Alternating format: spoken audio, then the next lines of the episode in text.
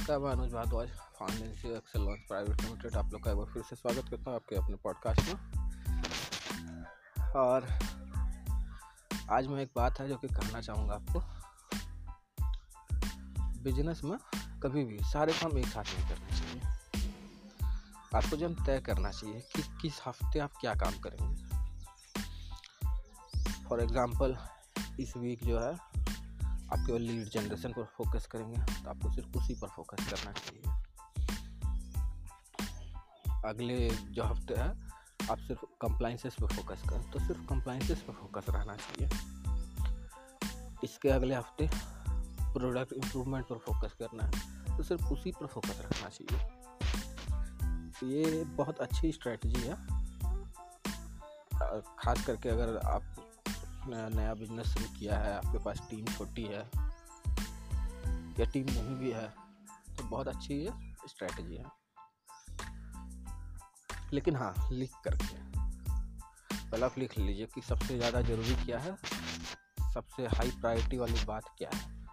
जिस पर फोकस करना अभी तुरंत ज़रूरी है। जैसे मेरे बिज़नेस में बहुत ज़रूरी है रिवेन्यू जनरेशन पर फोकस करना तो मेरा पूरा फोकस रिवाइजन जनरेशन पर है इन द सेम वे आपको भी अपना के पी आई बनाना चाहिए वीकली ऐसा इम्प्लीमेंट करना चाहिए तो इससे फ्लैगरिज्म जो है वो नहीं आता है आप कन्फ्यूज़न में नहीं रहते हैं क्योंकि पता है इस हफ़्ते सिर्फ़ लीड जनरेशन पर फोकस करना है नेक्स्ट वीक जो है सिर्फ़ और सिर्फ़ सेल्स का प्रोसेस जो है वो डेवलप करना है इसके नेक्स्ट वीक आपको अकाउंटेंसी पर हो सकता है, ध्यान देना हो। तो ऐसे ऐसे आप सिलेक्शन कीजिए। और टॉप थ्री चीज़ें जो है, वो मैं बता देता हूँ आपको। मार्केटिंग अकाउंटेंसी और एक और चीज़ मेरे ध्यान से भी उतर रहा है, लेकिन तीन चीज़ें हैं।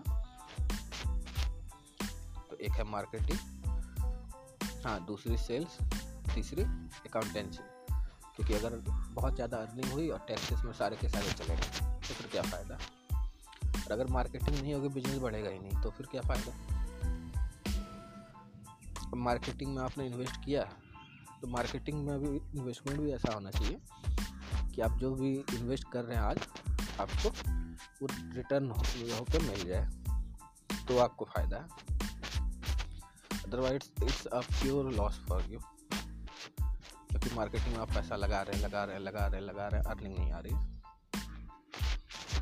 तो फिर ज़्यादा दिन तो बिज़नेस सर्वाइव नहीं कर सकता। मार्केटिंग सेल्स अकाउंटेंसी ये तीन चीज़ें हैं। लॉ जो है, वो तो बहुत बहुत एसेंशियल बहुत एसेंशियल क्योंकि एक कॉन्ट्रैक्ट अगर किसी से साइन करा लेती है कंपनी तो हो सकता है कि अरबों का मुनाफा हो जाए। मान लीजिए अगर किसी को पावर प्लांट लगाना है, वो सिर्फ़ पावर परचेसिंग एग्रीमेंट जो गवर्नमेंट से साइन करा लेगा पच्चीस साल का। अब जो है, आपको कोई भी इन्वेस्टर साथ दे देगा, कोई भी बैंक लोन सेंक्शन कर देगी। क्योंकि उनको पता है कि अगले पच्चीस साल तक गवर्नमेंट जो है पावर परचेज करने वाली है तो इनकम अच्छी खासी की होगी। प्लस फिफ्टी परसेंट सब्सिडी जो है, वो आनी है।